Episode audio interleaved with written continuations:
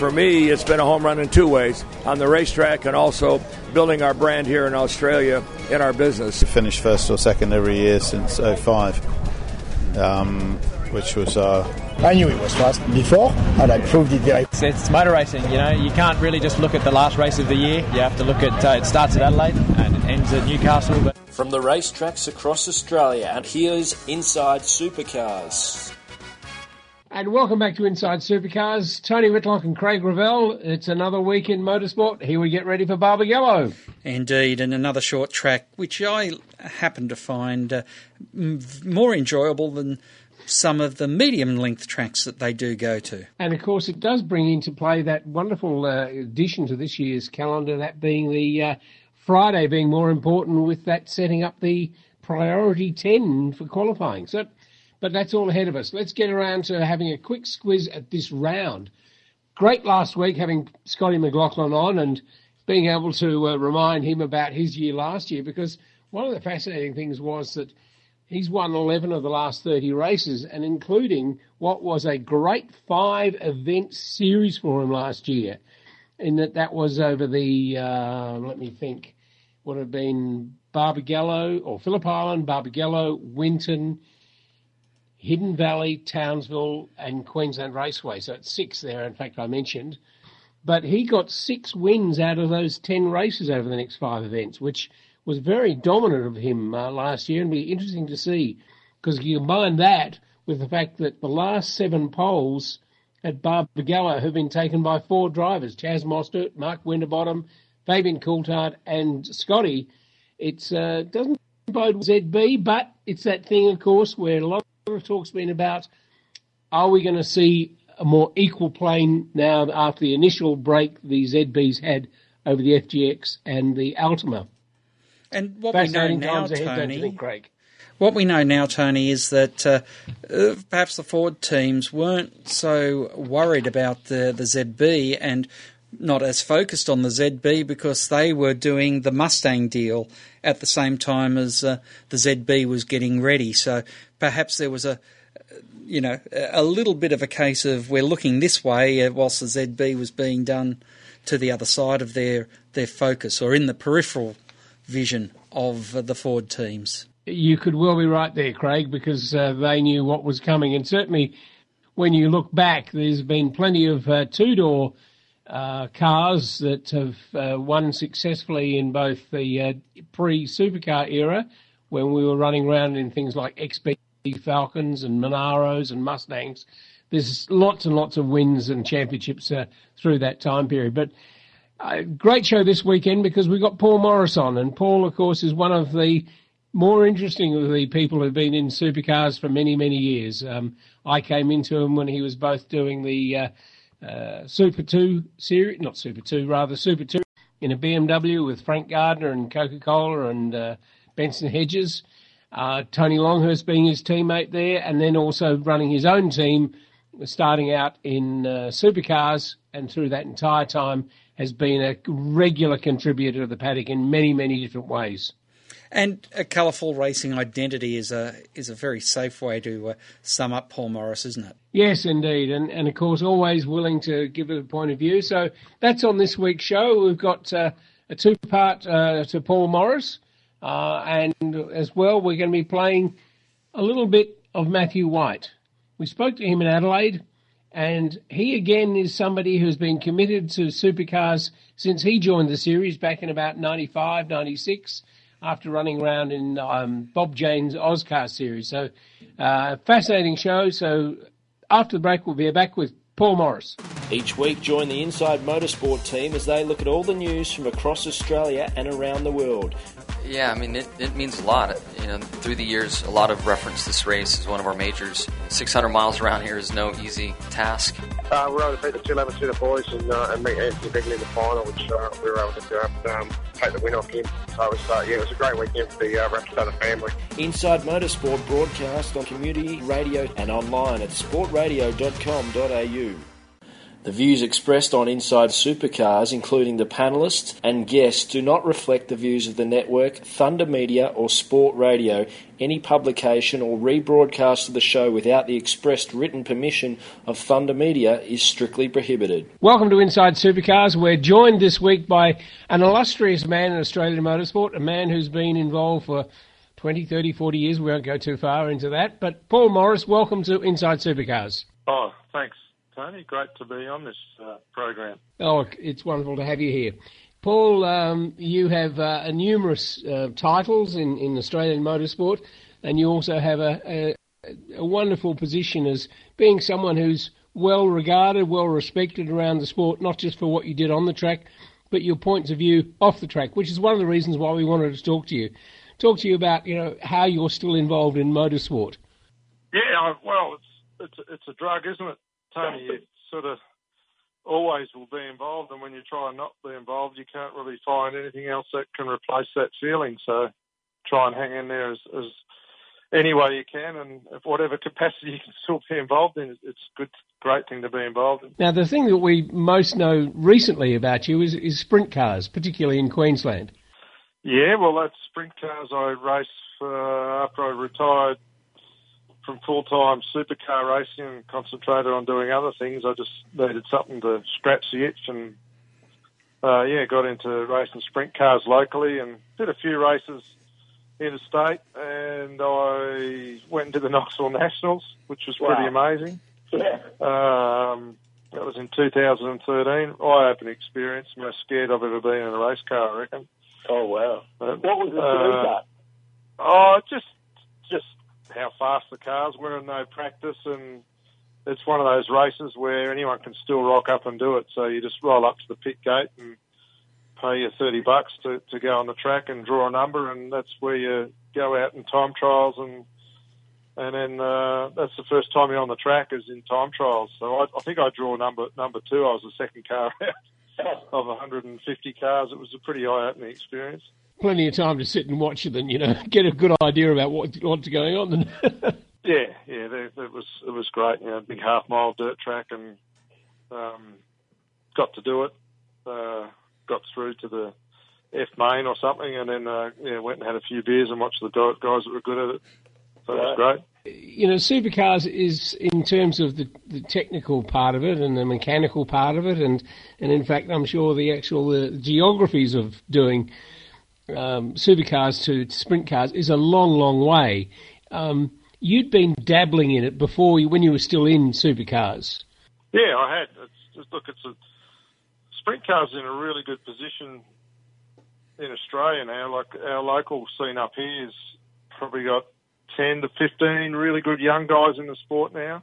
Yeah. Um, and it's just affordable. So I think you've got a lot of people coming out of karts and looking at road racing, the expense of going racing on uh, um, on on the tarmac these days, and the, the, the dirt is a really good option for them. Well, of course, one of the things about it is that most of the time travel is the lowest part of your cost, isn't it? As compared with, say, if you're doing any race series around Australia, travel is the major part of your cost. Yeah, well, the logistics of the sprint car is pretty. You don't have to travel too far. Like we where we are, within sort of three hours drive, there's there's there's five tracks you can go and race at, and the, the closest ones, you know, half an hour away at Archerfield and Brisbane. So they they get good car counts, and most tracks in Australia now are getting getting really good car counts. It's it's very strong. I think there's over 1,200 registered sprint cars in Australia. Is it easier to avoid the politics in sprint car racing than it is in supercar racing, Paul? Yeah, they just don't have any. It's start the race and may the best man win. You, pretty often you don't see a penalty. Um, it's just hammer down, and you know if you get tripped up, it's just part of racing, and and uh, what comes around goes around. So it's not as highly scrutinised or or um, you know there's not many not as many stewards involved and there's not as much at stake either. So I suppose that's why it's not as political. We have overlooked uh, your World Stadium Super Truck Championship, which is a little bit of an oversight of us. But what was it like to win that series? Uh, it was really rewarding, actually. Um, I think uh, you know some pretty pretty good guys in the series, and we travelled to China, went to America five times, uh, the races in Australia, and uh, all different types of circuits. Think in Beijing we raced in the uh, Bird's Nest Stadium there, where they had the Olympics. There was eighty thousand people in there, and on a short little dirt track with some big jumps, and then uh, obviously support most of the IndyCar races in the states, and then a couple of um, stadium dirt races and races here. So different drivers, different tracks, and just a lot of fun. And to uh, to bag that championship at my age was was great. It was really really rewarding experience. So the common theme to your motorsport is so long as it goes and goes fast and is different, that seems to be the ingredients for it. Yeah, I think so. I just I really enjoy driving different cars um, and getting the most out of them. So uh, I think I'll hang the helmet up on the sprint car. I don't think I'll I'll get back on that again. Probably getting a little bit too old, and the reaction times aren't quite there. And uh, but the stadium truck's still still slow enough where I can not get myself too scared. And um, if the jumps get too big, well, I'll just slow down a bit. So.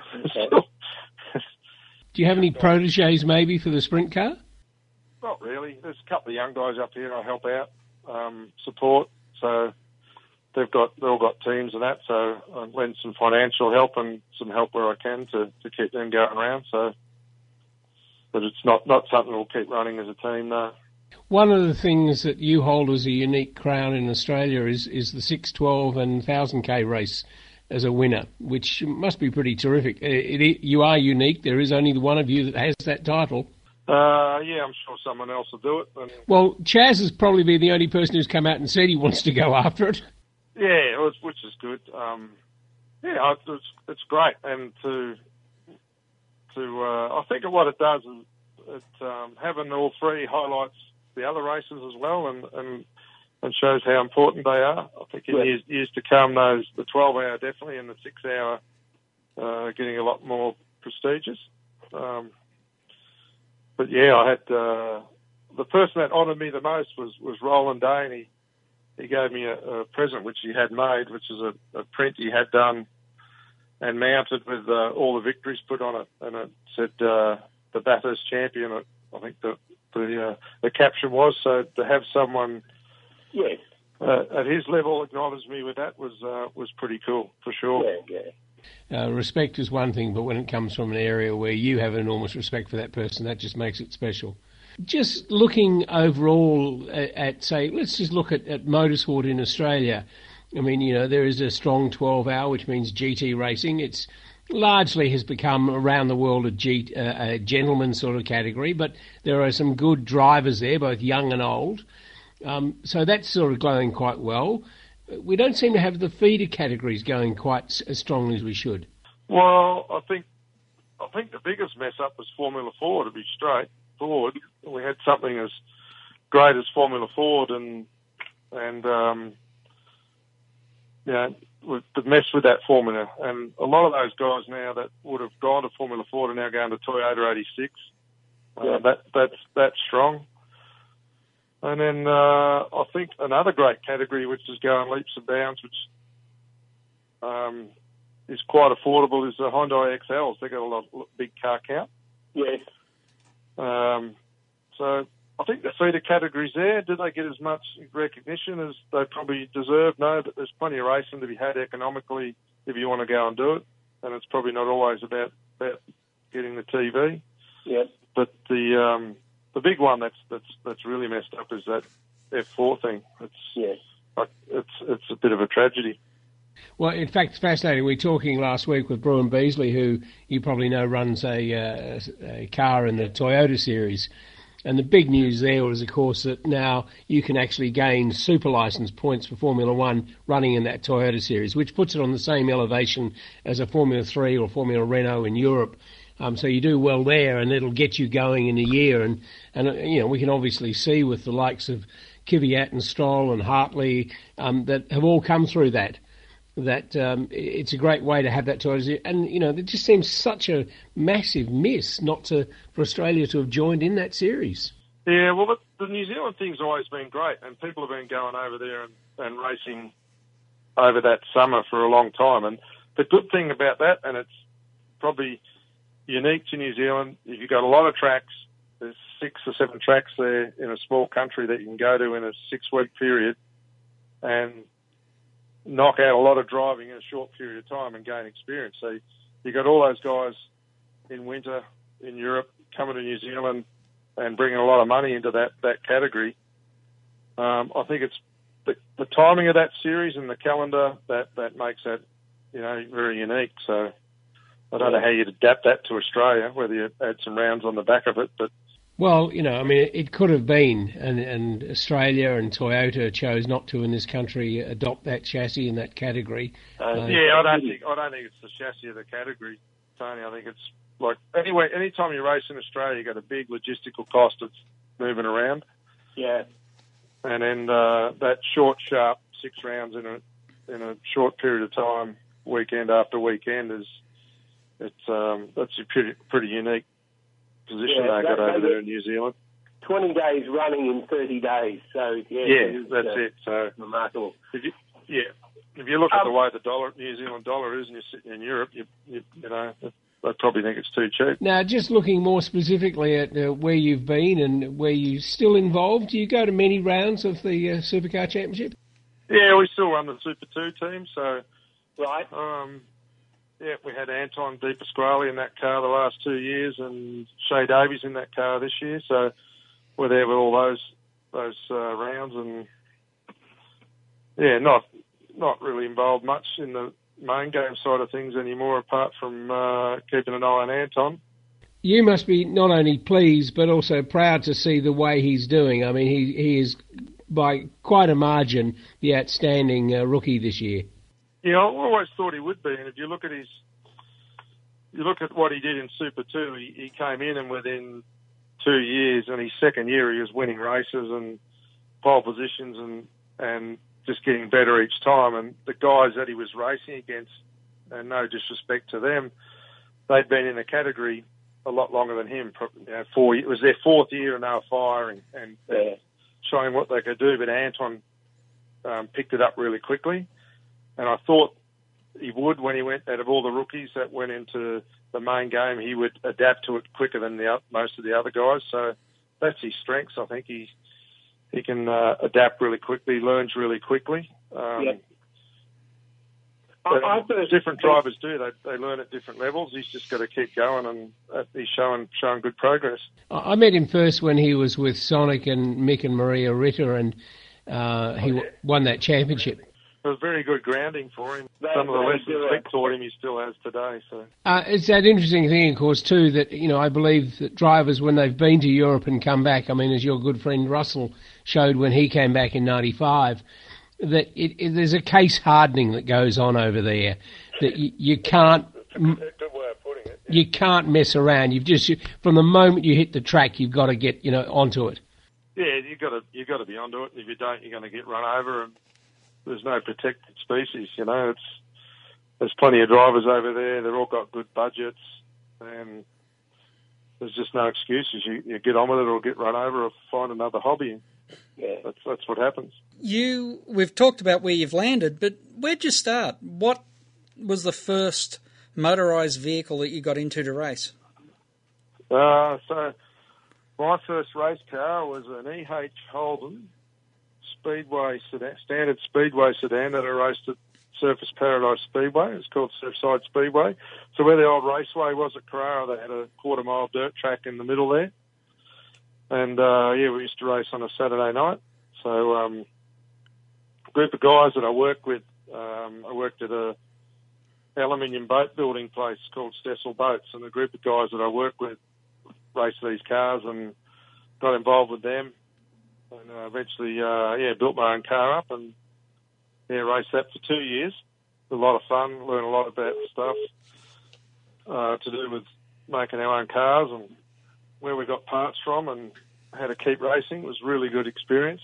And then from then, uh, progressed into the Gemini series, which was very strong up here in Queensland at the time between Lakeside and Surfers. We had had two tracks there and big grids of sort of 40, 45 cars. Any any names of any other drivers who are in Gemini's with you then? yeah, Troy Dunstan was in there. Um, Tony was had been through it a couple of years before me, Tony Longhurst. So, um, yeah, there was some some pretty strong drivers in the series. To run up front, you definitely definitely had to be pretty pretty solid. The cars were pretty stock, weren't they?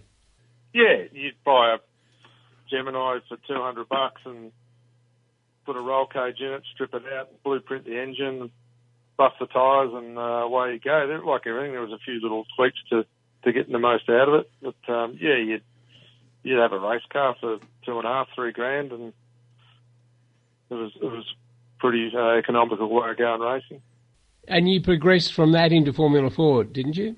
Yeah, we did. Um, at, at that stage, our family business progressed, started progressing from just my dad selling life insurance to we got into the mail order business and uh, it started to grow and that allowed us to go uh, Formula Ford racing. So um, yeah, we did that for three years. Um, did a, ran our own little professional team, and Troy Dunstan did all the uh, did all the work on the team, and we sort of supplied the the funding to to make it run. So it was it was pretty good fun. And it was a very strong series in those days. This is very early '90s, isn't it? Yeah, early '90s. So um, you'd have 30, 40 cars on the grid. Yeah. Sort of 10 to 15 guys that had a chance of winning a race. So, um, and pretty enjoyable. It was a bit more laid back back then. We used to party pretty hard off the track, not like uh, not like things are today.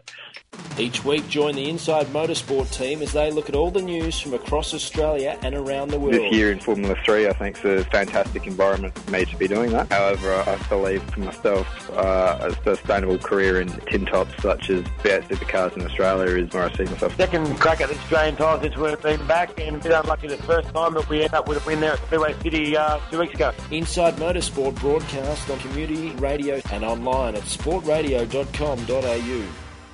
Join in the conversation. Post your thoughts on our Facebook page and to ask a question, email insiders at sportradio.com.au. Just looking now at, the state of supercars, um, uh, you know, there was a, some pretty strong racing down at Phillip Island. Not a lot of passing, some very em- emphatic passes by uh, young Scotty McLaughlin um, when he, on both Saturday and Sunday, you know, took took the uh, the lead and and uh, kept it. Um, are you enjoy it at all when you see it, or do you find it too processional? Or Um, I, I enjoy it, and I think for me, if I just watched the race on TV and I didn't have the timing screen, I I wouldn't enjoy it. So I always have my iPad going, and you know I, I can find that something going on that interests me. But I I really think for the for someone who hadn't watched it before, you're not going to hold their attention very long.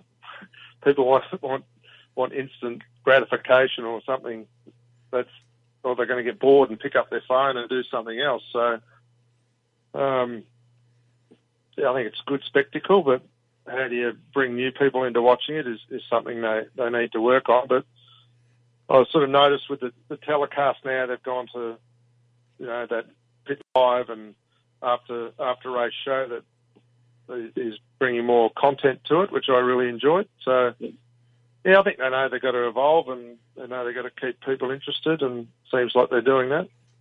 One thing, and and I mean, you, you would probably be aware that Tony Cochrane and I didn't get on, but I had a lot of respect for him as a showman. And somebody knew. Yeah, he was a rainmaker. Yeah. I couldn't get through to him, and I was staggered to discover that Sean Seamer, when I spoke to him at Phillip Island, didn't understand when I was talking about having a position tower, a Bathurst style tower that is portable and goes to every track. And I've been talking about it for over 20 years. And they still don't understand that the moment they had compulsory pit stops, that if you had that there, it would just make it so much simpler for people to actually follow it. Yeah, it's a good point. And the, like, the one at Bathurst is, is I suppose, what you we all we all look at it and Yeah. watch it and know who's where, and even as a driver, you can uh, you can see it coming down the coming down Conrod Straight and look at it and see where you are and what position it is. But um, yeah, I suppose I think they'll get an app for your phone now that'll do the same thing. Yeah, but that's where you see. I think that's they're missing the point, and it's one of the things I used to talk to Cochrane about was that they seem to be doing more for the viewers on television than they were for the people who'd spent the money and taken the trouble of getting a car and drive there. They should be the ones, you know, they should be the priority. Yeah, well, they're in the event business, so supercars put on a lot of those events. So that's uh, that's a good point, Tony. Yeah, well over half of them are supercars events. So yeah, look, I might actually take it up with Shane Howard again sometime soon because it just seems to me that you know, particularly when you go to tracks like Queensland Raceway. Um, uh, Winton, uh, Barbagallo, Symmons Plains, all those tracks that intrinsically don't have a lot of, you know, there's nothing interesting watching the cars on the track.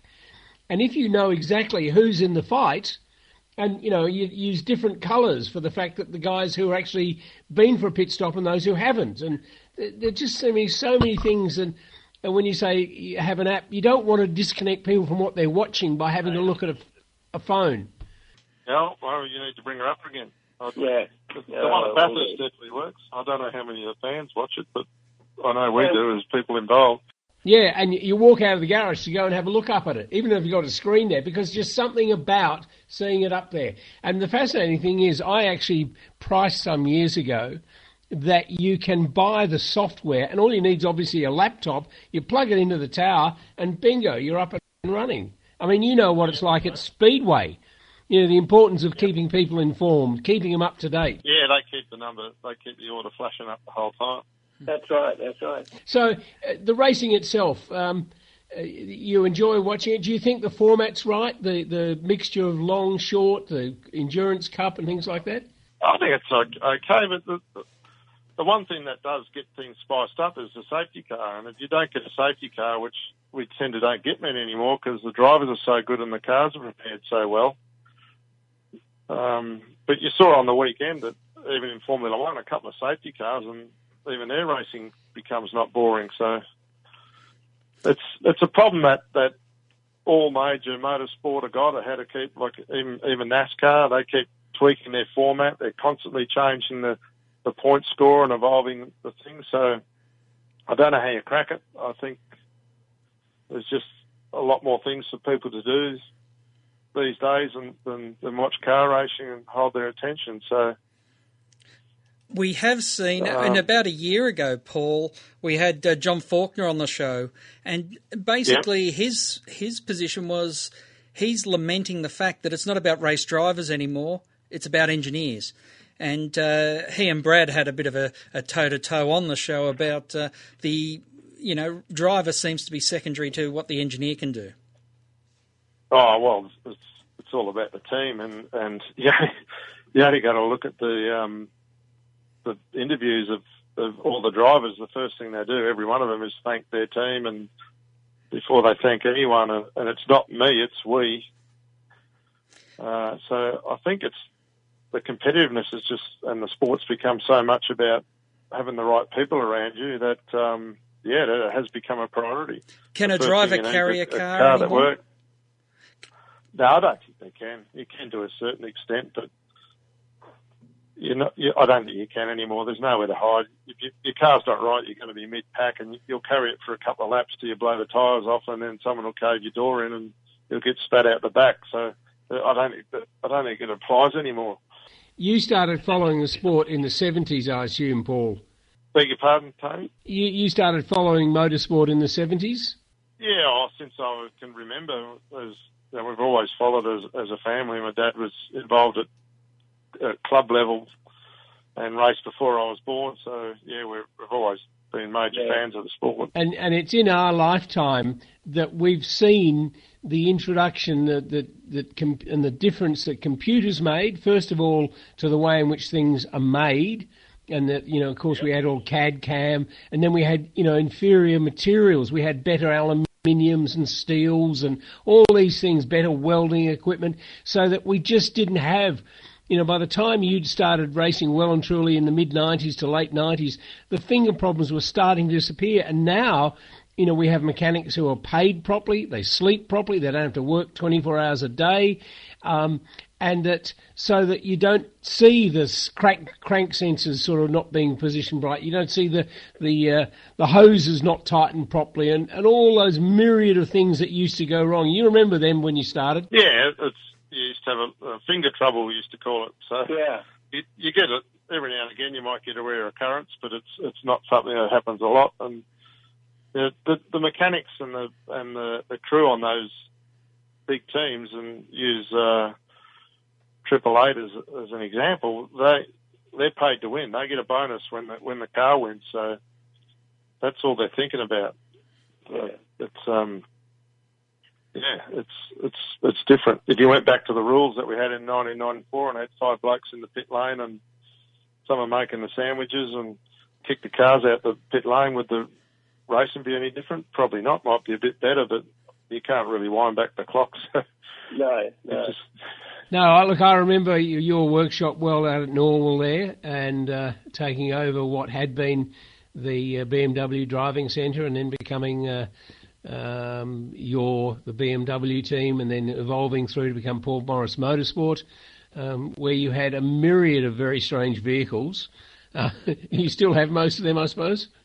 Yeah, look, we um, it's it's been great being involved with with that complex, and it's it's something we're super proud of. It was originally built uh, Frank Frank Gardner and, and Tony Longhurst built it, and uh, it was funded with, with basically cigarette money back in the day because the sponsor was Benson and Hedges. And if, if you had to replicate that facility today, uh, you'd be probably 30 million to do it. You'd never get it off the ground. So uh, to have that, to have a workshop and to have a track and all those things there is is uh, is great. It's 30 years old, that that facility, but it's stood the test of time. It's still a fantastic um, venue.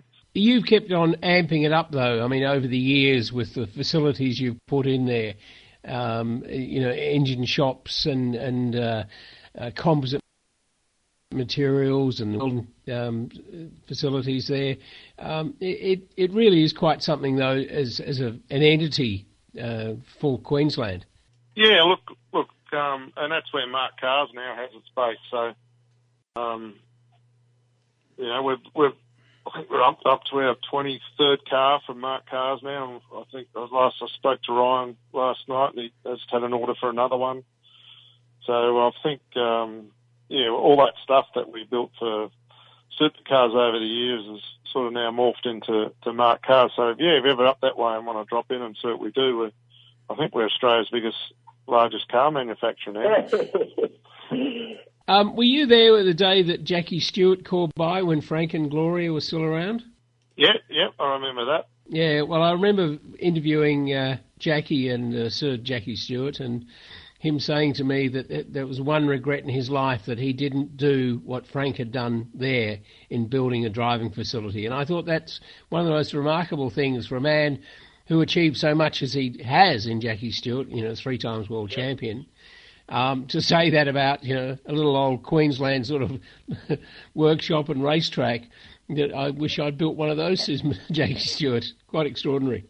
Yeah, well, it was was way ahead of its time, and but this is a really good story. But recently, uh, BMW driving experiences originally that they were worked out of there, and things have come, and people have moved on in the company at BMW, and people that there now really don't know the history of what was there, but they um, were using the skid pan and the, the they send uh, people out from Germany to, to audit each each uh, country on their on their driving experience, and they really liked our skid pan and they like worked out. They tried to work out where it was come from. I said, "Well, you guys probably designed it originally. Do you want to go back far enough?"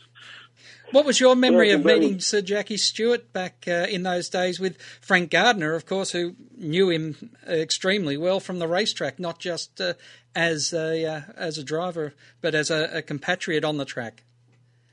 Uh, yeah, I thought it was. I met lots of really um, important or famous people through through Frank, and uh, but yeah, Jackie was was good. His wife was ill at the time, and they were out here.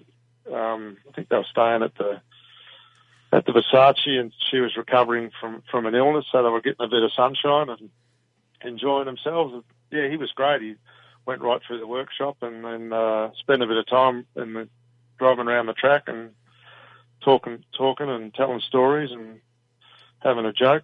It was uh, quite quite an interesting bloke for sure. Spent spent a bit of time with my mum and dad, and it was good. You also have been uh, well well involved in the campaign of trying to get a, a permanent race facility for not necessarily for the top level of motorsport, for the development of motorsport in back in Surfers Paradise, haven't you? Uh, yeah, look, we've we, we it's something that's probably never going to happen. The racetracks are like airports; everyone wants one, but, but just not near them. So, just the price of land and everything that's going on in in, in the southeast Queensland at the moment, I think uh, it's it's out of reach. Um, I think Ipswich is is our best go is, is upgrading that facility and and they they got a good precinct out there. So the the common sense thing to do is is try and get behind the Ipswich City Council, and support them, and and try and get that facility um, upgraded and and uh, to to a better level. What do you think could be done there in a you know a short to medium term to improve the standard of the track? Yeah, well, it's a, it's a tricky situation because obviously John Tetley is a great bloke and done a lot for Queensland motorsport. And he's he's he's got Lakeside and he's got the lease at, at Ipswich, and he's what he's done for recreational motorsport, which is a level below our CAMS competition, is, is get a lot of people into motor racing that never would have had the chance. So for that level, and what they're doing, that circuit's perfect. So but you do need something a bit better for when the professionals come to town. So, from a commercial point of view, he's not really worried about that because he's making plenty of money doing what he's doing and keeping plenty of people satisfied. So, supercars and other big events do need a track they can go to, and and uh, so there's be some common ground there somewhere. But they'll they were a way down the track with it, and they had a problem with the Lord Mayor out there, who's now um, got a few dramas, so it's put that project back a few few years, I'd say. Right. Yeah. Of course, there's lots of uh, stories of tracks being built in uh, Rockhampton, um, one the back of Newcastle. Um, there are numerous ones up and down the eastern seaboard. Yeah, but the problem is you read the report, then on the bottom it says subject to government funding. Yeah. So, so it was that easy to get money out of government to build racetracks, we'd all have them. Um, I think, you know, it's it's it'll be a very very um, long shot to get those things off the ground. Have you had a look at uh, and Bend? No, I haven't. I've only seen what uh, what the media's put up, and um, I haven't been there yet. But uh, fantastic that they've done it. And and quite obviously, I mean, it's not done for making money. It's done because they want to make uh, you know contribute something to motorsport and to South Australia, and they've certainly done that. Yeah, they have done that, but uh, look, there's got to be a commercial return there there sometime, and uh, I think you know with what they've got planned with the multi-use venue, they they should be able to um, make that thing stack up. So get the hotel going and get all the other things going in the area. Oh, look, there are. You know, there's rock and roll concerts, there's Boy Scout jamborees. Yeah. You know, you're right. It is multi-use uh, venue. They're they're in the business of losing money, those blokes, so they wouldn't be wouldn't be where they are. No, no. There's a, there's a lot of uh, petrol stations they own that I'm sure they don't want to just be subsidising a, uh, no. a racetrack. Yeah. Is, is there anything around supercars that you see is could be done to improve the show? I mean, obviously, as you said, the, the driver standard is very high. Uh, and you know, and yet uh, somebody like Anton can come in, and you know, clearly he's been you know top ten for the last three or four races, sort of thing. So he can come in, and given that he's got the equipment to do it, he can make an impact. So that's obviously one side of it that's in a, in reasonably good shape. Yeah, but I've always been an this. I I, I reckon you should have more contact. Um, I think touring car racing is a contact sport. It always has been. I've been shoved out of the way by blokes that have won plenty of touring car championships and lots of Bathursts, and nothing ever got said about it because it was just the way it happened back then. You know, there was the TV cameras weren't on you. You never had in-car cameras, and if you held a bloke up for two corners, you were going to get moved out of the way, and it just went back and forth. Um, so, to me, the driving's over scrutinised. There shouldn't be someone in the control tower telling you how to drive or telling you what happened to the incident. The drivers should be able to sort it out themselves, and someone gets moved out of the way to win a race. Well, that's just what happens, and it always has happened. And somehow we've just evolved into this really over scrutinised style of going car racing, which is boring. Um, the um, the cars themselves, I mean, you haven't driven one in a couple of years, I imagine, but they're not dramatically different to how they were when you were last driving. Yeah, they're driving pretty loose now, Tony. They're, the, the guys that drive them now are, are, are pretty extreme at what they do. And uh, the last time I drove one, I got in it and thought the thing was going to spin out going down the straight. They, they're, they're on the edge and they're really elite at what they do. So um, yeah, the cars are evolving. But the driving style is always evolving, and yeah, I can get entertainment out of watching that. But the if you're the person on the couch that doesn't really follow it as as hardcore as I do, probably don't. All right. Well, um, it's certainly interesting to hear your views, Paul. Um, we would like to have you back uh, when we get Tony Longhurst back from the sea um, and have a chat because you know you were a long time uh, allies and protagonists and uh, two people who've got uh, good points of view on the sport and would like to hear you, you, talking about them. Yeah, it'd be great to be on with Tony. He did a lot for me when I was a young guy and uh, a lot of respect for him, so um, be great to have a chat with him. Congratulations uh, on Anton's success. I, am not for one second saying that you've uh, subsidised him or anything like that, but he's certainly been a mentor to you and he's talked to me about you.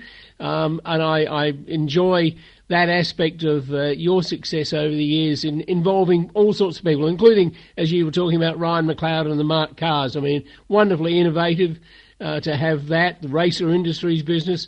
You have an enormous portfolio uh, in motorsport, and we greatly appreciate your time, Paul, on uh, Inside Supercars. Oh, great. Um, uh, thanks for having me on, and uh, we'll talk to you soon. Indeed, we will. Welcome back. Certainly interesting to delve into the world of Paul Morris. He leads a, an amazing lifestyle I mean, I'd, I'd known nothing at all about his time in sprint cars in overseas, and obviously the uh, whole world of stadium trucks is another one that uh, you and I have never really ventured into, uh, Craig.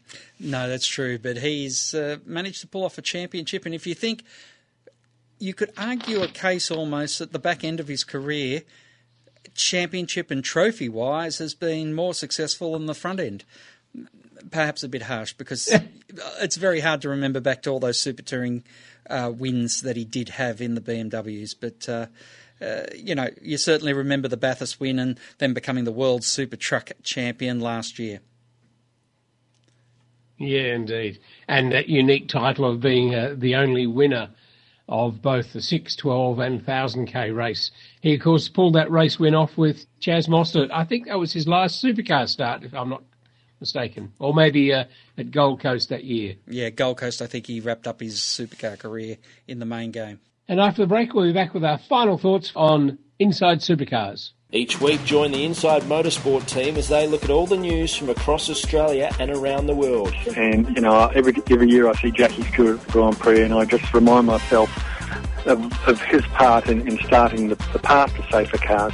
Dissecting the sport with interviews, news, and opinion. Jack Brabham certainly left his mark not only on Australian motorsport but motorsport all around the world. Inside Motorsport broadcast on community radio and online at sportradio.com.au. Join in the conversation. Post your thoughts on our Sport Radio Facebook page. And coming up, we'll have a bit of a listen to Matt White. We've got his uh, interview we had in Adelaide fascinating history. Of course, he's been a mainstay of the development series, the Dunlop series, the Konica series before that, um, and many other names it's had over the years.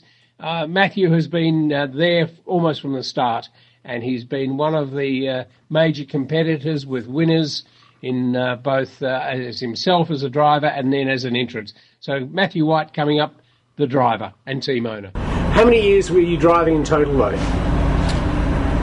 Oh, that's a good question. Uh, uh, probably probably till 2008, I think was was about the last. So I probably did about nine years. And you also did a few main uh, main game enduro starts. Yes, yeah. Uh, had the teams you drove for? Uh, yeah, there was Triple Eight, Stone Brothers, um, PWR. Yep. Um, and obviously Britek. So yep. yeah, a couple of different gigs there. And yeah, you had uh, Britek. You were sharing the seat Stevie O. Yes, indeed, indeed. Unfortunately, he was um, not melting himself anymore. He'd learned not to do that. Um, so you then became team owner and running cars. What year was the first year there?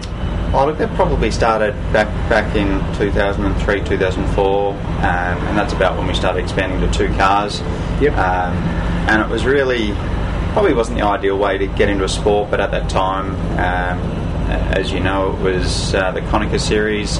It started at a very low level and, and, gave us an opportunity to get in and learn. And, and for me, uh, not having raced on any of the circuits, um, coming from basically the Thunderdome and Adelaide International Raceway were the two tracks I knew, um, it was a mighty big step. But um, being a, um, a an initial category it provided you an opportunity to get in and you know race race against the likes of Canto um, and you know we had some great battles and yep. um, as a team owner had a, had very good uh, help from gentleman Mike Excel yep. um, at, at, the time and he made a massive difference because really we, we didn't have a, a, great understanding of what we're doing or, or supercars um, but managed to managed to get podiums every round in our first year and that sort of kick-started things and um, it was a fantastic, fantastic opportunity. And of course, Tony we'll have that full interview in a few weeks' time. Craig, final thoughts for this week? Well, my final thought is that we're going to see the knockout qualifying stage uh, at Perth. A bit of talk in the intervening period since down there in Tassie when they rolled out this qualifying system about whether it should be adopted more widely. I'm I'm quite comfortable with it only being at a couple of racetracks. Would you extend it to Winton? No, I don't think so. Could you extend it to Queensland Raceway? Well, that might make the place a little bit more interesting, but as I've always said, Queensland Raceway races well. It's not the most uh, it's not the most uh, pleasant of settings, but one thing's for sure: if it was so easy, how come there's so few winners at the track? And that's something that uh, it always astounds me. Everyone complains about it so simple. Well, if it's so simple, there wouldn't be such a cluster of winners. You know, in in maybe four winners have uh, won ninety percent of the races there. So um, it belies the fact that it is such a simple racetrack. If uh, you can't um, if you can't see a lot of winners. But maybe the qualifying changes there would be uh, would be good for the uh, racing, Tony. It it certainly makes the Fridays far more interesting at these events because as it is, you know, everyone runs around. We never get an idea. I mean, there've been a lot of that. Uh, um, the people playing games where they're not putting in full sectors in every on every lap in practice and uh, sorting out uh, their uh, race setups without giving away their hand. But uh, I look forward to seeing it. I, I haven't seen it up, uh, up, personal. I'd like to have been there at Barbagallo, but uh, not this year. Um, it certainly makes the uh, qualifying far more interesting, and I've enjoyed watching it in live timing. So I'll uh, look forward to seeing that again this Saturday when that rolls around. So on Inside Supercars, get ready for Barbagallo. There'll be highlights on Channel 10, free to air. And otherwise, for those Fox watchers, they can uh, see all of Friday and all the glory and uh, then get ready for a weekend of racing. So that's it from Inside Supercars this week. Good night from me. And good night from him. Inside Supercars is produced by Thunder Media.